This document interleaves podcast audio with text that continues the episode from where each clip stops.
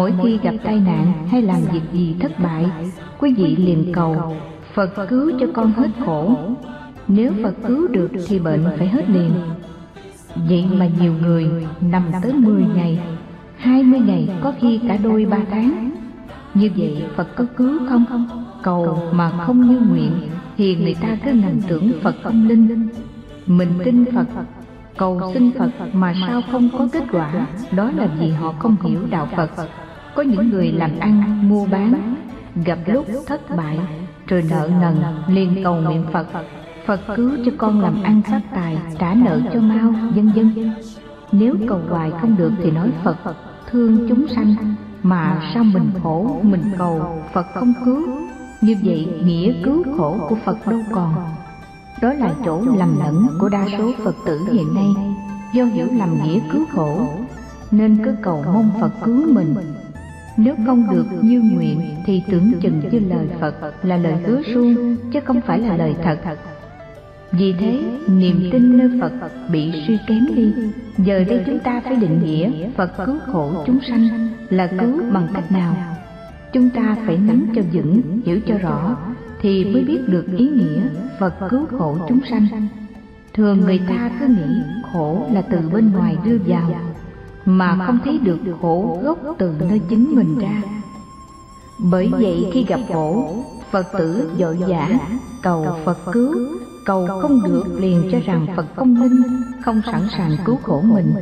đó là hiểu sai lầm. quý vị nhớ người phật tử khi quy y với phật thì trước phải giữ năm giới không sát sanh không trộm cướp không tà dâm không nói dối không uống rượu giữ giới như vậy để làm gì nhiều khi phật tử cũng không biết tại sao phải giữ giới nữa. Bởi giới luật của phật là hàng rào ngăn chặn không cho chúng ta rơi xuống hố tội lỗi. Vì rơi xuống hố tội lỗi là đau khổ.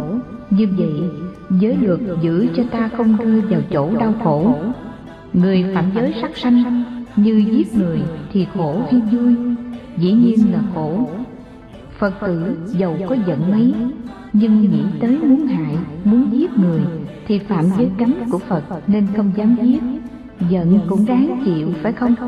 Nhờ không giết người nên không bị tù tội, không bị quán thù. Tù tội, quán thù, hai việc đó khổ hay vui, hai nỗi khổ lớn. Nhờ giữ giới nên dù giận cách mấy, chúng ta cũng nhận được những nỗi khổ lớn lao.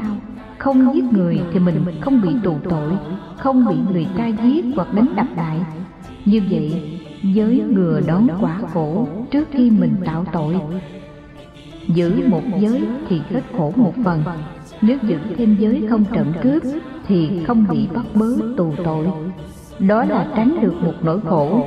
Giữ giới không tà dâm thì bớt được nỗi khổ gia đình đi tán. Nếu gia đình, chồng hoặc vợ ngoại tình với kẻ khác thì gia đình đó vui hay khổ? Khổ. Người chồng hoặc người vợ đau khổ và con cái cũng đau khổ nữa. Như vậy giữ giới không tà dâm, thì vợ chồng hòa thuận, con cái vui tươi. Đó là tránh được khổ rồi. Không nói dối, gạt người, thì không bị người chê trách, khinh bỉ mình. Ngược lại, nếu dối gạt người, thì sẽ bị người chê trách, khinh bỉ. Khi bị người chê trách, khinh bỉ, mình có vui không? Mình khổ. Bây giờ mình tránh không lừa dối ai, nên không bị chê trách, giận hờn thì mình khỏi khổ. Không uống rượu say, không hút á phiện không xì ke ma túy có khổ không? Không khổ. Nếu ở gia đình có một ông chồng cứ say lê mê, ra đường thì ngã nghiêng, về nhà thì cụ mửa, quý vị có khổ không? Rất khổ. Nếu người chồng là phật tử tỉnh táo, sáng suốt, không say sưa thì vợ không khổ mà bản thân người chồng cũng được vui nếu trong gia đình không có ai hút á viện xì ke ba tí thì gia đình đó hạnh phúc không bị khổ. như vậy phật dạy giữ năm giới có phải là chặn đứng gốc đau khổ cho chúng ta không? mà chặn đứng đau khổ cho chúng ta tức là cứu khổ rồi. phật cứu khổ chúng sanh bằng cách cứu nhân chứ không cứu quả chúng ta bây giờ đòi cứu quả chứ không chịu cứu nhân. khi gặp khổ thí dụ như đi ăn trộm của người ta bị lính bắt liền cầu phật cứu. Phật cứu được không? Bây giờ Phật dạy mình ngừa, không trộm cắp thì sẽ không bị bắt bớ. Đó là Phật đã cứu rồi. Như vậy Phật cứu khổ chúng sanh là cứu khổ từ nhân. Chúng ta không gây nhân xấu. thì không gặp quả khổ. Chứ Phật không thể cứu khổ trên quả được. Bởi vì theo luật nhân quả hãy gây nhân nào thì gặp quả ấy thôi, không thể khác được. Cho nên phật cứu mà chúng ta không thể cứu. Tôi thường hay ví dụ, có hai người đang cãi giả ngoài đường. Một nhà tu đi ngang khuyên, thôi, hai anh bỏ qua đi, hòa với nhau đi, cãi lẫy làm chi, rồi sanh đánh đập nhau thì khổ lắm. Đừng làm việc đó khuyên như vậy mà hai người kia chẳng thèm nghe. Do không chịu nghe, nên cãi một hồi rồi đập nhau lỗ đầu, phải chở vô bệnh viện. Tại bệnh viện, nhờ y tá băng bó trị liệu cho lành. Khi được lành, người ấy mang ơn ai? Họ nói, mấy vị y tá tốt quá, đã băng dùm những vết thương cho họ. Như vậy, họ chỉ biết ơn người cứu mình trên quả còn người khuyên mình dứt từ nhân thì lại không chịu nghe, coi thường. Lẽ ra kẻ ấy nhớ lại, phải khi hôm đó mình nghe lời thầy khuyên, đừng chửi, đừng đánh lộn, thì đâu có bị thương tích. Như vậy thì được lành lặn trọn vẹn. Đằng này đợi đánh lỗ đầu rồi, đi băng bó, rốt lại mang ơn người băng bó. Mà không mang ơn người khuyên mình từ buổi đầu quý vị thấy có dở, có muộn lắm không? Người ta thường bị lỗi. Vì chỉ biết trên quả, đang đau khổ thì cầu cứu. Mà không biết nguyên nhân, đưa đến đau khổ để ngừa tránh. Đức phật thấy tường tận, nguyên nhân nào đưa chúng ta tới đau khổ? Ngài khuyên dạy, phải đừng tạo nhân đó. Nhân đã không tạo thì quả làm gì có? Như vậy, nhìn cạn chúng ta không thấy phật cứu nhưng thực sự, phật đã cứu ta rồi. Phật cứu mà không thấy, vì cứu trên nhân. Còn thế gian cứu mình là cứu trên quả. Phật dạy chúng ta giữ năm giới. Đó là ngừa nói tội khổ cho chúng ta. Nếu chúng ta tuân theo, giữ đúng thì sẽ hết khổ. Đó là chúng ta tu. Tu thì sẽ hết khổ. Hết khổ nhờ dân lời phật dạy. Tuân theo, hành theo nên chúng ta hết khổ. Gọi đó là phật cứu khổ. Như vậy ý nghĩa cứu khổ trong nhà Phật rất rõ ràng. Còn hàng xuất gia thì rất nhiều giới. Nhưng tôi chỉ nói giới phổ thông. Gần gũi nhất là giới sa di. Sa di có 10 giới. Bởi vì người tu phải giữ 10 giới đầu là giới gốc. Một, Không sát sanh. Hai, Không trộm cướp. Ba, Không dâm dục bốn Không nói dối năm Không uống rượu, không dùng các chất say như xì ke, ma túy, vân vân. sáu Không ca hát. bảy Không đeo tràng hoa, không xông ướt các chất thơm. tám Không nằm ngồi giường to lớn. chín Không được ăn phi thời. mười Không giữ tiền bạc, châu báu, vân vân. Những điều đó nghe qua quý vị thấy có gì quan trọng mà Phật bắt phải giữ như vậy? Thí dụ như lâu lâu thân thể hôi hám có ai cho xà bông thơm hay dầu thơm? mình thoa một chút cho đỡ hôi có tội gì đâu. có hại ai đâu mà phật cũng cấm nữa. chúng ta nhớ phật dạy người xuất gia tu để giải thoát sanh tử. mà muốn giải thoát sanh tử thì phải dứt hết những tâm ô nhiễm dục lạc của thế gian. nếu xoa dầu thơm nghe mình hơi thơm thì liền khởi niệm thích đó chính là niệm dẫn tới ái dục của thế gian. Người khác nghe mùi, họ nghĩ rằng vị tu sĩ đó còn thích trang sức cho đẹp, chứng tỏ là tu chưa kỹ, nên họ chọc ghẹo. Từ đó mà dẫn tới nhiều chuyện không tốt. Như vậy, phật ngừa đó không cho mình làm những điều đó. Bởi vì làm điều đó là tuột xuống, không còn đi trên đường giải thoát nữa tuy nó nhỏ, không làm khổ cho ai, nhưng nó là nhân tế nhị, dẫn chúng ta đến gần các thứ dục lạc của thế gian, nên người tu phải tránh đi. Như phật dạy, không được xem hát hay nghe nhạc vân vân chúng ta thấy, xem hát nghe nhạc đâu có làm tổn thương ai, sao phật không cho? Bởi người xuất gia thì luôn giữ tâm trong sạch an định. Nếu đi xem hát, nghe nhạc tâm sẽ bị trao đảo, rung động. Rung động thì mất chánh niệm, tà niệm sẽ dễ sanh. Như vậy trên đường giải thoát, có thể lui sụp. Cho nên phật cấm không được nghe nhạc không được đi xem hát đó là ngừa từ nhân. Giữ được tâm an định thì việc tu tập không bị lui sụp. Ví dụ bên cạnh con đường ta tới lui là một cái hố sâu rất nguy hiểm. Nếu lọt xuống đây thì ngoi đầu lên không nổi. Cũng vậy, muốn hàng xuất gia khỏi lọt xuống hố, nên phật dùng cái hàng rào chắn ngang gần miệng hố. Chúng ta đi vừa đụng, nó liền dội lại, nên không rớt xuống hố. Nếu không có hàng rào này, thì quả rơi xuống hố khó tránh khỏi. Hàng rào là gì? Là giới luật vậy cho nên giới có nghĩa là phòng phi chỉ hát. Phòng phi nghĩa là ngừa những việc quấy, chỉ hát là dứt, dừng những tội lỗi. Giới chính là hàng rào ngừa đón tội lỗi, dẫn người tu đi đến đau khổ. Do đó phật chặn trước, bắt giữ giới là ngừa đón trước, để đừng xảy ra những việc không tốt. Người tu mà không chịu giữ giới thì sao?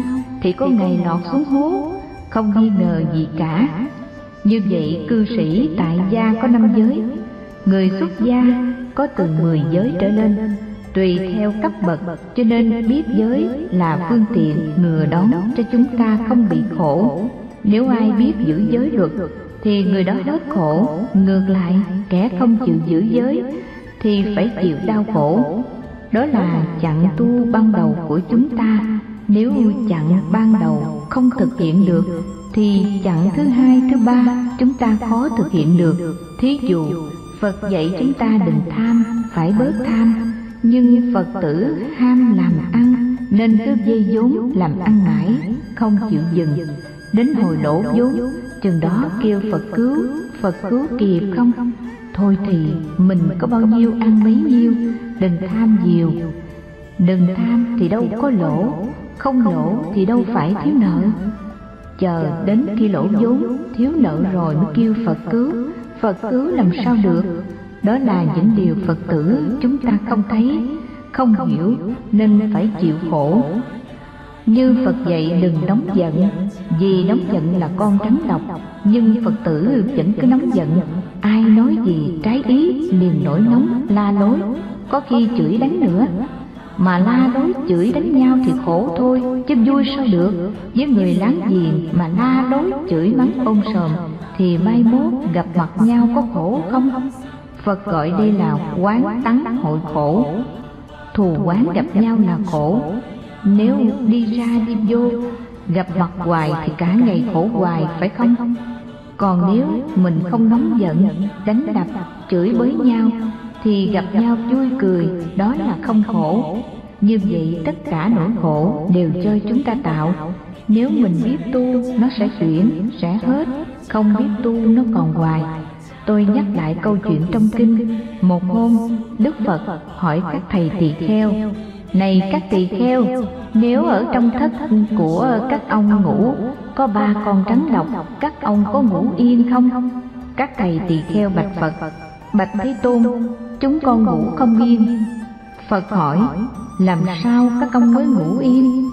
Các thầy thưa rằng, chừng nào chúng con đuổi hết ba con rắn ra khỏi thất, chừng đó ngủ mới yên. Phật nói, cũng vậy, tham sân si là ba con rắn độc. Chúng còn nguy hiểm hơn cả rắn độc nữa. Tại sao rắn độc chỉ cắn thân này chết trong một đời thôi còn tham sân si sẽ khiến chúng ta tạo nghiệp đi trong sanh tử. hết chết thân này tiếp tục chết thân thứ hai thứ ba. cho tới trăm ngàn thân rắn độc chỉ giết chúng ta một thân. còn tham sân si giết không biết bao nhiêu thân. rõ ràng nó độc hơn cả rắn độc rồi. nên biết còn một trong ba cái độc tham sân si ở trong mình thì chúng ta chưa thể an được nhưng không hiểu tại sao phật tử cũng như hàng xuất gia còn thương ba con rắn độc quá thương nên không nỡ đuổi nó ra như vậy thì rõ ràng là tự mình chốt khổ Chúng ta tưởng tượng trong cái thất có ba con rắn độc cứ bò qua, bò lại thì mình sẽ thế nào? Mất ăn, mất ngủ phải không? Cũng vậy, trong thân này còn tham, sân, si, tức còn rắn độc thì làm sao ngủ yên? Cho nên các vị cổ đức hay khuyên các ông phải diệt trừ phiền não. Phiền não còn lừng lẫy thì các ông đâu thể an vui mà ngủ. Thật sự như khi quý vị đang giận ai, giận tức bụng, nghe tiếng kẽn đi ngủ mà nằm hoài ngủ không được thì đó bởi vì còn rắn độc lãm giảng trong đầu làm sao ngủ được. Cho nên người tu, tại gia cũng như xuất gia, biết ba con trắng độc nguy hiểm, chúng ta phải tránh, phải đuổi nó ra. Đừng chứa chấp. Ba con trắng độc đó, tôi tượng trưng rắn thứ nhất là trắng hổ ngựa. Rắn hổ ngựa là rắn gì? Tức con rắn trong đồng quê, nó lướt trên cỏ nhanh lắm, như ngựa vậy đó là rắn tham. rắn thứ hai là rắn hổ lửa. hổ lửa. Là rắn gì? là rắn sân rắn thứ ba là rắn hổ đất. nó vui vào hang tối. mình không thấy nhưng gặp nó. nó. Cắn cứu không được là rắn si như vậy trong ba con rắn nổi nhất hung dữ nhất là hổ lửa. nhanh nhẹn nhất là hổ ngựa mà lì lợm nhất là hổ đất chúng ta có đủ ba con rắn đó không? Ai có đủ ba con rắn đó thì phải làm sao? Biết trong nhà mình chứa ba con rắn độc như vậy thì không thể nào an ổn. Không an ổn tức là đau khổ. Vậy muốn hết đau khổ, phải tìm đủ cách để đuổi nó ra. Thế mà có người không chịu tìm, được người ta khuyên đuổi ra, còn nói, được, để đó đi, không sao đâu. Như tôi thường nói chúng ta hay nóng giận. ai nói trái ý liền đỏ mặt la ôm sòm. khi đó huynh đệ khuyên mình tu rồi nóng giận coi không được. kỳ lắm bỏ đi. ta liền nói tánh tôi vậy đó bỏ không được. nói thế có nghĩa là tánh như vậy thì giữ như vậy không bỏ được. đó là không sợ con rắn hổ lửa rồi. nên mới chấp nhận cho nó ở chung. phật tử sống ngoài thế gian cũng vậy nhiều khi vợ chồng có chuyện cãi giả vợ nói, sao anh nóng quá vậy? Chồng liền lớn tiếng. Tánh tôi nóng vậy đó. Đừng có động tới. Vì giữ tánh nóng nên động tới là té lửa liền. Đã không ưng bỏ nên mới bảo vệ nó. Chúng ta mới thấy rằng trên đường tu, nếu mình không can đảm, không chịu dẹp bỏ những nhân đau khổ, thì quả đau khổ tránh sao cho khỏi? Thí dụ người xuất gia mà nuôi rắn hổ lửa, hôm nào huynh đệ nói gì trái ý, nổi giận tát tay người ta. Do tát tay người ta, nên chiều nhóm chúng bị đuổi đi. Bị đuổi đi, liền đắp y lên bàn phật thắp hương nguyện. Phật cứu độ con con bị đuổi ra khỏi chúng, khổ quá. Phật cứu kịp không?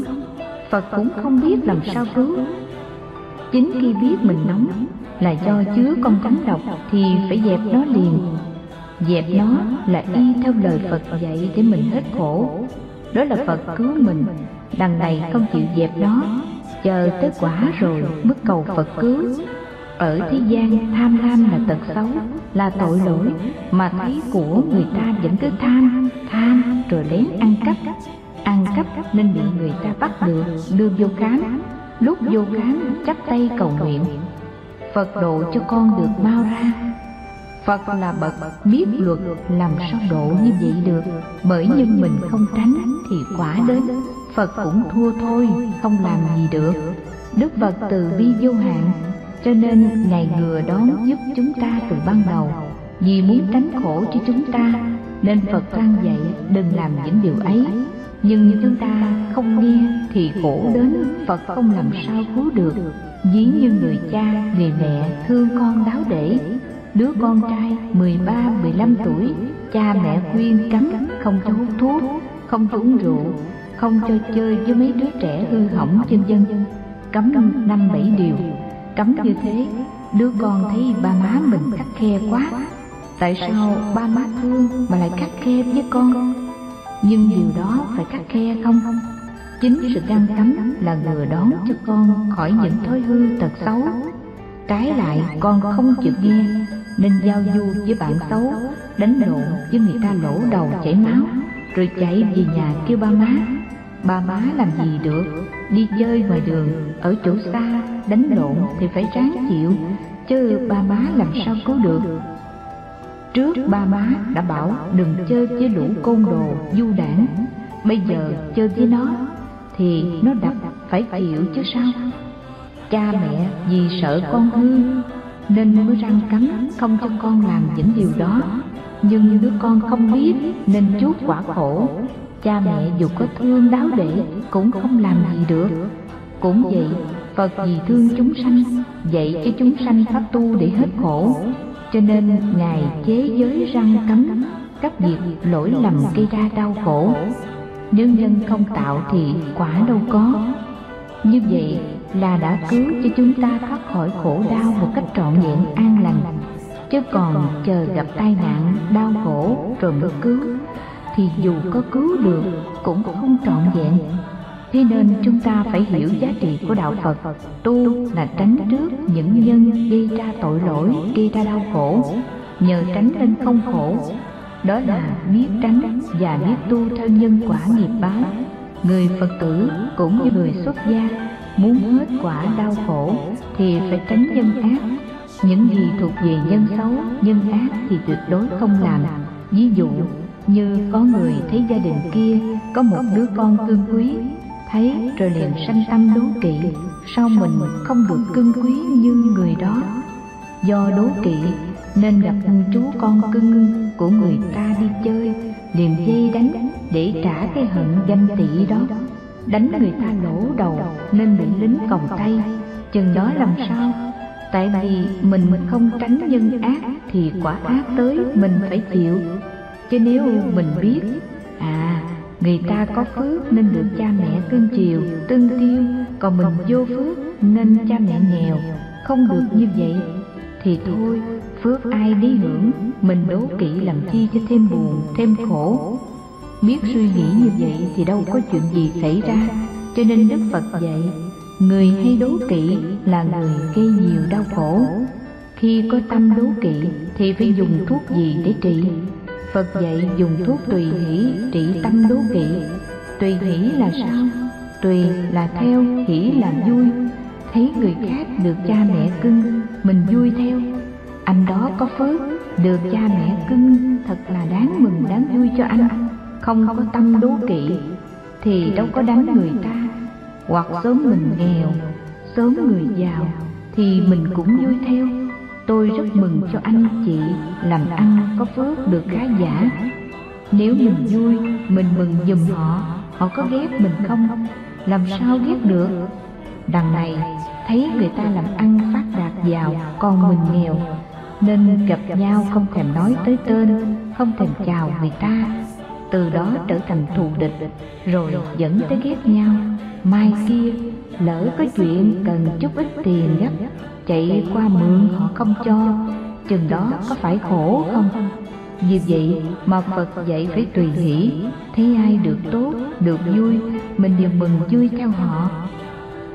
Họ được coi như mình được thì không khổ còn nếu người thấy ai hơn mình cúi đầu có xuống không bằng lòng người đó sẽ khổ. như mình mặc bộ đồ hơi sơ sài thấy người ta mặc bộ đồ đẹp hơn thì cúi gầm mặt xuống. mình đi chiếc xe đạp còn người ta lái xe máy cũng gầm mặt xuống vân vân. Như vậy từ sáng tới chiều mình cứ cúi mặt không dám nhìn ai hết khổ chưa còn nếu vui theo người ta thì cả ngày mình vui hoài sướng không? như vậy khổ từ đâu mà có? từ tâm đố kỵ có? nhiều khi anh em ruột mà người anh làm ăn phát tài người em làm ăn trật lên trật xuống nghèo khổ thì anh em cũng hết thân nhau. hết thân là tại người anh coi thường em hay tại người em có tâm đố kỵ nên tránh xa anh tâm đố kỵ làm cho người ta đau khổ, làm gì vậy? Chúng ta biết tu rồi, thì nên có tâm tùy hỷ với mọi người chung quanh. Ai được tốt, được vui, mình mừng với họ. Vui vẻ, chia sớt niềm vui, hạnh phúc với họ, thì có ai ghét mình đâu. Như vậy chúng ta sẽ hết khổ. Tâm của mình càng mở rộng, càng vui vẻ. Ngược lại, càng hạn hẹp chừng nào thì càng đau khổ chừng ấy. Cho nên tu là phải biết mở rộng lòng mình, đừng khép kín, đừng ích kỷ, đừng đố kỵ, đừng xấu xa, thì chúng ta sẽ hết khổ. Đó là nói tránh những điều ác, kế đến còn làm thêm việc lành nữa. Như thế chẳng những mình hết khổ mà còn được vui.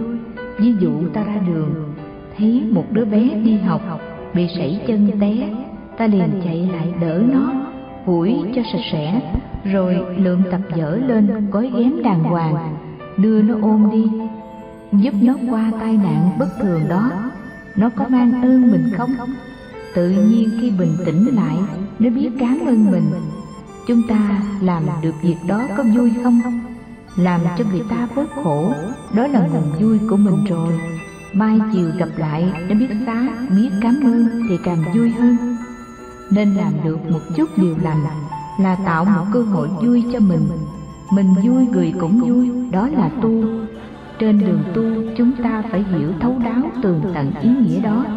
Đừng nghĩ rằng miễn được phần mình thì thôi, còn ai khổ mặc họ. Phải nghĩ rằng tất cả đau khổ của người chính là đau khổ của mình. Giúp cho người là giúp cho mình. Nhớ nghĩ như vậy, chúng ta sẽ vui hoài đi đâu làm gì chúng ta cũng vui. Ngược lại, chúng ta khó làm được các điều vui. Trong lá phái quy y của quý phật tử có bốn câu kệ của phật ca viết chư ác mà tác, chúng thiện phụng hành. Tự tịnh kỳ ý, thị chư phật giáo. Dịch, không làm các điều ác, dân làm các điều lành. Giữ tâm ý trong sạch là lời chư phật dạy. Không làm các điều ác là giữ giới luật, ngăn ngừa, không tạo các tội lỗi. Dân làm các điều lành là sống với tâm đạo đức. Việc lành lớn, việc lành nhỏ nào, mình cũng sẵn sàng làm, sẵn sàng giúp người, đó là tu. Chứ còn tu mà cứ nghĩ đi chùa tụng kinh, lạy phật đủ rồi, ai khổ mặc họ, thì chưa phải thật tu chúng ta sống trong lòng xã hội, nên mỗi cái xấu, mỗi cái dở của xã hội đều liên hệ, ảnh hưởng tới mình. Cho nên người khổ thì mình cũng khổ, người vui mình cũng vui. Vì vậy mà chia sớt nhau, cho bớt khổ đi được vui. Đó là chúng ta tu trong thực tế. Đừng nghĩ chỉ có cúng phật tụng kinh mới là tu. Hiểu như vậy là hẹp hòi, chưa thông suốt thêm một việc nữa. Có nhiều phật tử biết làm lành đánh dữ, mà cứ gặp tai họa liên miên. Người ấy tự nghĩ, cả đời mình làm lành mà sao nay cứ tai họa này, mai tai họa kia? Nghĩ như vậy nên tối tâm hết muốn tu. Bởi thấy tu cũng không đi tới đâu, khổ cũng vẫn khổ. Vậy thì tu làm chi? Tôi thường nói, nếu quý phật tử chưa bao giờ bị người đó làm phiền, thì khi gặp mặt họ, tao có giận không? Chắc chắn là không. Còn nếu người đó từng làm phiền mình, thì khi gặp mặt họ ta thấy dễ thương hay dễ ghét? Thấy dễ ghét ngay.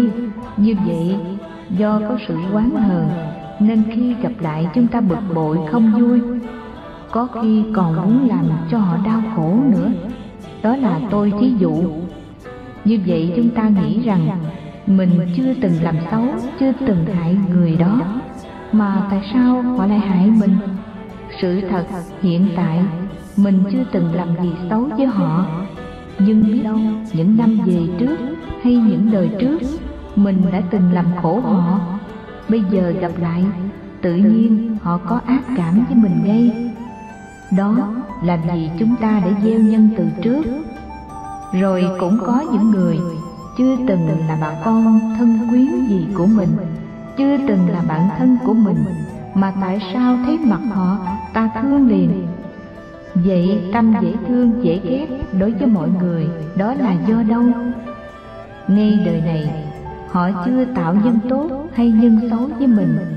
nhưng nhân đời quá khứ còn thừa cho nên gặp lại thấy dễ thương hoặc dễ ghét ngay. Người mình thấy dễ ghét đó, người khác lại thấy dễ thương. Chứ nếu người ta ghét nhau hết, chắc trần gian này khó có chồng có vợ phải không? Như vậy để thấy rằng có nợ nần, quan trái với nhau nên mới gặp lại. Nên nhiều người kể lại trong một xóm mà có chị xin việc làm, tới đâu cũng được nhận hết còn có chị xin chỗ thấp nhất cũng cũng không được nhận. Do đó chị quán trách xã hội bất công, mà không biết tại nhân xấu của mình đã tạo từ trước. Có lẽ đời trước mình làm cho nhiều người ghét quá, nên bây giờ ai thấy mặt mình cũng không thèm nhìn, không thèm thương. Còn chị kia từng giúp đỡ kẻ này, người nọ, nên đời này sanh ra ai nhìn cũng thấy dễ thương. như vậy dễ thương dễ ghét đều có nguyên nhân. Nguyên nhân ấy từ ai? Cũng từ mình mà ra.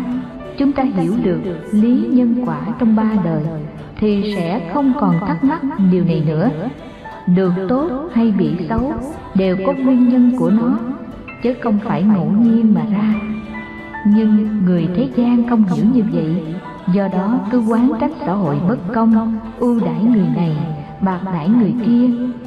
Ai được ưu đãi đều do phước lành của họ, ai bị bạc đãi đều do những tội lỗi của họ mà ra.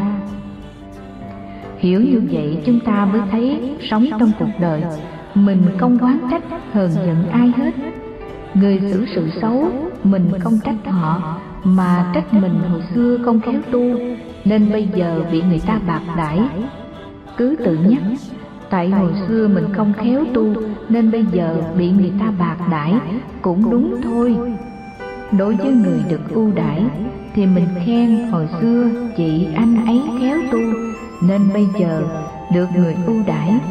Đó là gương cho mình bắt chước. Nhờ nghĩ như vậy nên không ghét người được ưu đãi, cũng không buồn vì mình bị bạc đãi như vậy là người biết tu. Chẳng những giới cư sĩ, mà giới xuất gia cũng vậy. Có người ở trong chúng, ai cũng thương. Có người, ai cũng ghét. Cứ mỗi khi người ta ghét, nói nặng, nói nhẹ mình, thì mình tự nhủ, cũng phải thôi, tại hồi xưa mình không khéo tu, như vậy sẽ không giận, không phiền ai hết thấy người tu được thương, mình mừng theo và bắt chước, ráng tu để về sau sẽ được như vậy. Tu là không có tâm quán hờn, không có tâm đố kỵ. Nếu không khéo, chúng ta cũng giống như người đời thôi. Ở trong chúng, thấy ai được thầy thương, huynh đệ rủ nhau ghét cay, ghét đắng. Người ta, đó là tâm đố kỵ. Rồi nói xấu, kiếm cách này, cách kia hại người ta.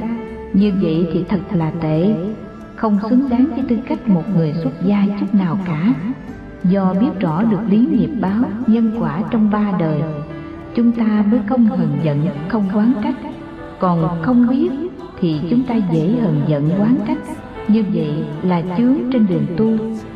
Đức phật nói pháp tứ đế một là khổ đế, hai là tập đế, ba là diệt đế, bốn là đạo đế.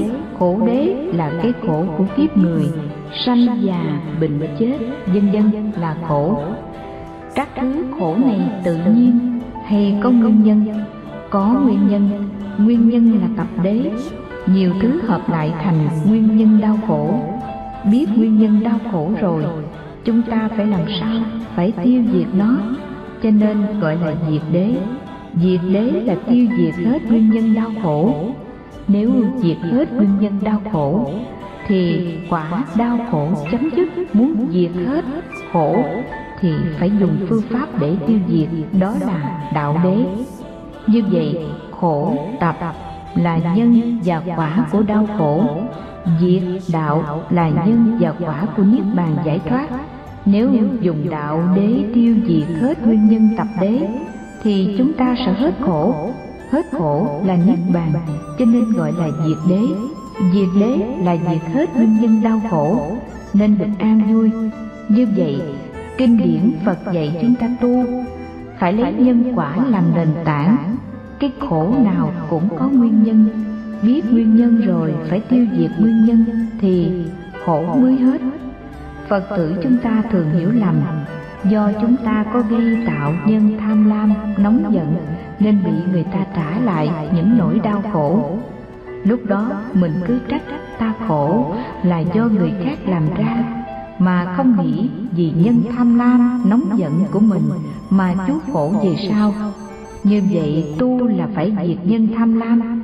Diệt nhân, nóng giận thì khổ mới không còn ba thứ tham lam nóng giận si mê, không còn thì hết khổ ngay. Sở dĩ chúng ta còn khổ là vì ba thứ đó còn. Như vậy, muốn hết khổ, phải diệt tập nhân gây ra đau khổ. Diệt hết tập nhân đau khổ thì được an lạc. Nhưng diệt không có nghĩa là nói suông mà phải có phương pháp. Phương pháp đó gọi là đạo đế tôi thường hay nói đạo phật là thực tế là cụ thể chứ không phải quyền bí xa xôi. nhưng phật tử chúng ta bây giờ biến đạo phật trở thành quyền bí hết. tại sao? như quý phật tử biết mình còn nóng giận còn tham lam là còn đau khổ. như vậy đau khổ là bệnh. bệnh. Đó phát nguồn từ sự nóng giận tham lam. như từ di trùng sanh ra các bệnh khổ biết được di trùng gây bệnh rồi thì phải kiếm thuốc trị di trùng. Thuốc trị di trùng là đạo đế. Tiêu diệt được di trùng làm cho mình khổ thì quả khổ mới hết. Ví dụ, người bị bệnh rét, bác sĩ xem thấy bệnh này thuộc về di trùng nào. Tìm được di trùng sanh ra bệnh rét này rồi mới cho toa thuốc. Bệnh nhân theo toa thuốc ấy, mua thuốc về uống thì di trùng sẽ chết bệnh được hết nhưng có người tới bác sĩ chẩn mạch lại không chịu xem bệnh không chịu xin toa thuốc mà cứ chắc tay thưa bác sĩ cho tôi lành bệnh. lúc đó bác sĩ nói sao? chắc bác sĩ cũng chắc tay giái lại tôi xin bái đức phật từng nói ngài là vua thầy thuốc. chúng sanh có bao nhiêu thứ bệnh thì phật có bao nhiêu thứ thuốc. chúng sanh có tám muôn bốn ngàn phiền não thì đức phật có tám muôn bốn ngàn pháp môn để trị. Thuốc nào trị bệnh đó, bây giờ chúng ta tới phật, không xin thuốc, mà cứ chấp tay, xin phật cho con khỏe, cho con vui, cho con hạnh phúc, vân vân. Thì phật phải làm sao đây? Chắc phật cũng lắc đầu thôi. Phật chỉ có khả năng biết bệnh, cho thuốc. Còn phần lấy thuốc về uống là của chúng ta. Đó là hạng người thứ nhất. Hạng người thứ hai chịu chẩn bệnh, lấy toa, nhưng đem toa về đọc hoài. Đọc tới đọc lui đến thuộc lòng mà bệnh vẫn không hết. Kẻ này tới kiện thầy thuốc. Sao tôi đọc toa hoài mà không hết bệnh? Bác sĩ sẽ nói sao? Tôi cũng bó tay luôn. Quý phật tử thấy mình cứ giống như vậy không? Phật dạy kinh để chúng ta biết phương pháp tu. Bây giờ mình không chịu tu mà cứ đọc kinh cho phật nghe hoài đọc một thời gian rồi nói, sau tu mấy năm mà không hết phiền não, kinh thuộc lòng mà phiền não không hết. Đó là tại sao? Tại vì chúng ta giống hệt người được toa thuốc mừng quá. Có toa thuốc hay, cái đêm khoe người này người kia. Tôi có toa thuốc hay, rồi đọc thuộc lòng, như vậy hết bệnh sao được? Trên đường tu chúng ta phải thật tu, chứ không phải chỉ tu mà bằng hình thức bên ngoài như kinh bát nhã, đa số quý vị thuộc lòng câu đầu là quán tự tại bồ tát hành thâm bát nhã ba la mật đa thời, chiếu kiến ngũ quẩn giai không độ nhất thiết khổ ách. Nghĩa là bồ tát quán tự tại khi hành sâu trí tuệ bát nhã, ngài soi thấy tâm quẩn đều không, liền qua hết tất cả khổ nạn. Quý vị đọc từ trước đến giờ, được mấy trăm lần rồi mà có qua hết khổ nạn chưa? Như vậy là đọc toa thuốc, chứ không phải uống thuốc. Cho nên phật nói lời vàng, lời ngọc, lời đúng sự thật. Mà mình chỉ biết đọc lời đó, chứ không chịu ứng dụng tu, nên không có hiệu quả. Rồi đổ thừa, tu phật không có kết quả. Lỗi ấy tại ai? Trong kinh đức phật dạy về trí tuệ bát nhã, có chia làm ba phần. Văn tự bát nhã quán chiếu bát nhã và thật tướng bát nhã. Ngài thái hư ở trung hoa dí văn tự bát nhã như con thuyền. Quán chiếu bát nhã như chèo, dầm hay mấy đuôi tôm. Thật tướng bát nhã như bờ bên kia. Người muốn qua sông, đến bến đò, có đò đậu sẵn, thuyền đậu sẵn. Những kẻ ấy bước xuống thuyền cứ ngồi đó hoài, không chịu chèo bơi, không chịu quay máy thì chừng nào qua tới bờ bên kia chắc tới thuyền một qua rồi chìm luôn. chớ qua bờ không được.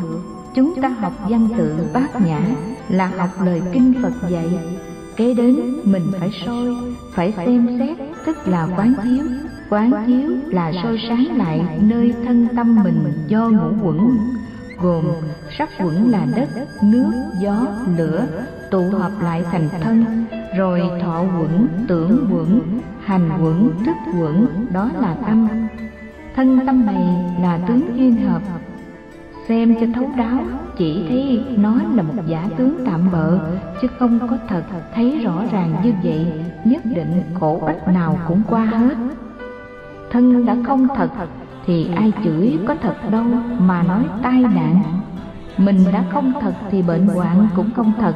Do thấy tất cả đều không thật, nên khổ nạn nào cũng qua hết không còn bị các thứ trở ngại. Từ không bị trở ngại, chúng ta mới đến được bờ bên kia. Đó là thật tướng bát nhã, là chỗ giải thoát an toàn. Như vậy, người tu phải đủ ba chặng, văn tự, quán chiếu, rồi mới tới thật tướng. Bây giờ, chúng ta mới chỉ có văn tự thôi mà đã hài lòng với chỗ văn tự đó rồi, thuộc lòng bao nhiêu kinh, cứ đem ra đọc lại cho phật nghe. Giống hệt như đứa bé đi học, thuộc bài rồi trả cho thầy cho cô. Xong là xếp sách lại. Như vậy làm sao chúng ta hết khổ, làm sao chúng ta qua được bờ bên kia? Đó là chỗ chân thật mà lâu nay chúng ta quên cứ hiểu mơ màng, rồi ngỡ đọc nhiều kinh là tu giỏi. Cho nên có phật tử đi chùa năm mười năm mà hỏi đã hết phiền não chưa? Thì chỉ bớt chừng hai chục phần trăm, còn tám chục phần trăm vẫn như cũ. Mấy cô ở chùa cũng vậy, tu mười năm, hai mươi năm. Nếu hỏi hết phiền não chưa, cũng không dám nói hết tại sao chúng ta tu mà không hết phiền não? Là vì không thật tình ứng dụng. Đúng lời phật dạy, bởi không ứng dụng đúng, nên phiền não không sạch. Phiền não không sạch, tức tội lỗi không hết. Vì vậy, tu mà vẫn khổ hoài. Người đời thường nghĩ, quý thầy, quý cô vô chùa thì lúc nào cũng cười, lúc nào cũng tươi vui. Nhưng có khi bất thần gặp một hai cô ngồi khóc. Đó là tại sao? Tại vì còn phiền não nên chạm tới liền buồn. buồn. Mới khóc tu mà không hết khổ là vì tu chưa đúng chưa đến nơi. qua pháp tứ đế chúng ta thấy rõ phật nhắm vào dân đau khổ tiêu diệt nó chứ không nói tiêu diệt quả đau khổ.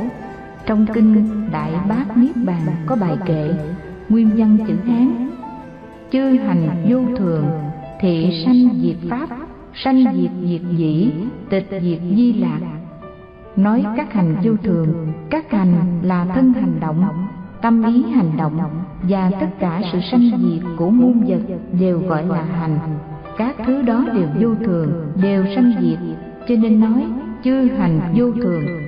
Quý vị thấy, như lúc chúng ta còn trẻ thì đầu xanh rồi lật bật một thời gian nhìn lên đầu thêm vài sợi tóc bạc lật bật một lúc nữa thì thấy hết phân nửa tóc bạc. Chẳng bao lâu sau nhìn lên đầu như là thúng bông. Đó vô thường chuyển biến dần dần và không bao giờ dừng lại. Thân như vậy, tâm cũng như vậy, một dòng chuyển biến không ngừng. Muôn sự muôn vật ở trước cũng vậy. Như ngày nay, chúng ta xây được căn nhà bê tông. Thấy chắc biết mấy nhưng năm mươi năm sau nó cũng phải hư có cái gì không đổi dời không biến chuyển đâu. Biết rõ như vậy thì sự vật là thật hay không thật? Nếu thật thì nó phải nguyên vẹn, không đổi thay. Còn nó đổi thay thì hết thật rồi. Cho nên, các hành là vô thường, là pháp sanh diệt. Như vậy, muôn sự, muôn vật ở trên thế gian là vô thường, là sanh diệt nếu làm vô thường là sanh diệt, tức là đau khổ. Già là khổ, bệnh là khổ, chết là khổ. Chính vì vô thường đó mà đi tới bại hoại bại hoại là đau khổ. Cho nên vô thường là nhân đưa đến quả đau khổ. Vì nó là pháp sanh diệt, cho nên chúng ta không còn mãi mãi như vậy được. Sanh diệt diệt dĩ là sanh diệt mà diệt rồi thì tịch diệt di lạc tức lặng lẽ là vui. Lặng lẽ đó là niết bàn. Khi cái vô thường sanh tử lặng thì niết bàn an lạc. Tức cái vô sanh mới là an lạc chân thật. Như vậy phật dạy chúng ta tu từ pháp sanh diệt chuyển lần đến vô sanh. Sanh diệt là đau khổ vô sanh là an vui. Thế thì tu phật là tìm vui hay tìm khổ? Mà muốn tìm vui thì trước phải biết khổ biết khổ mới tìm vui, chứ còn ở trong khổ mà không biết khổ, trong khổ mà nghĩ là vui thì đâu chịu bỏ khổ. Cho nên đức phật nói khổ để chúng ta nhận thức chính chắn cuộc đời là đau khổ, chúng ta mới cố gắng tiêu diệt nhân đau khổ. Diệt hết nhân đau khổ thì mới thật làm vui. Như vậy có thể kết luận đạo phật bi quan không? Nếu từ khổ đi tới hết khổ, thì đạo phật là đạo diệt khổ, đưa chúng ta tới chỗ an vui.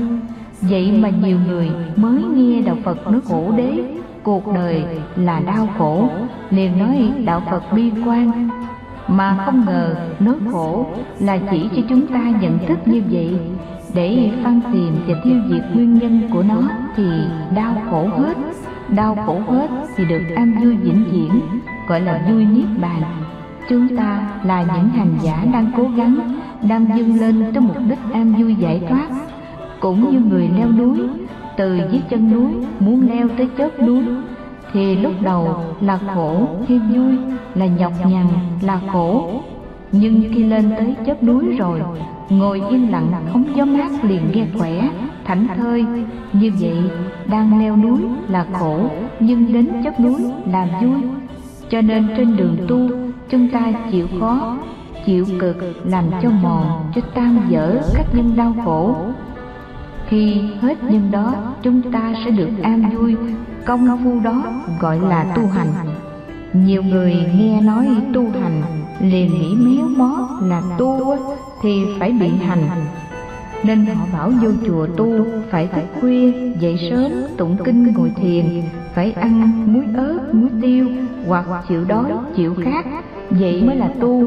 Vì tu là hành mà, chữ tu hành nghĩa là tu phải thực hành lời phật dạy chứ không phải tu hành là hành phạt. Để kết thúc bài này, tôi dẫn lời thiền sư mãn giác đời lý để nhắc cho quý vị thấy kinh phật và lời tổ không hai, không khác. Lúc ngài gần tịch, ngài làm một bài thơ. Xuân khứ bách hoa lạc xuân đáo bách hoa khai sự trục nhãn tiền quá, lão tùng đầu thượng lai. Mặc dị xuân tàn hoa lạc tận đình tiền tạc dạ nhất chi mai. Như vậy bài kệ trên có giống bài kệ này không? Một bên là chư hành vô thường, một bên nói, xuân khứ bách hoa lạc, xuân đáo bách hoa khai. Xuân khứ tức là mùa xuân đi, rồi thì trăm hoa rụng. Mùa xuân đến thì trăm hoa nở. Như vậy hoa rụng, hoa nở, theo dòng thời gian xuân hạ thu đông. Thời gian chuyển biến thì sự vật theo đó cũng chuyển biến thời gian là vô thường, sự vật cũng vô thường. Như vậy, muôn vật trong cõi đời này đều chuyển biến như một dòng nước. Nó cứ trôi đi không dừng. Hai câu kế, sự trục nhãn tiền quá, lão tùng đầu thượng lai. Cây cỏ hoa lá theo thời tiết đổi thay, phai tan sanh trưởng, thì con người theo thời tiết cũng như vậy. Mới ngày nào tóc xanh, bây giờ ngó lại trên đầu tóc đã bạc rồi như vậy không có gì dừng lại được. Bốn câu thơ này nói lên dòng đời, là một dòng sanh diệt đổi thay.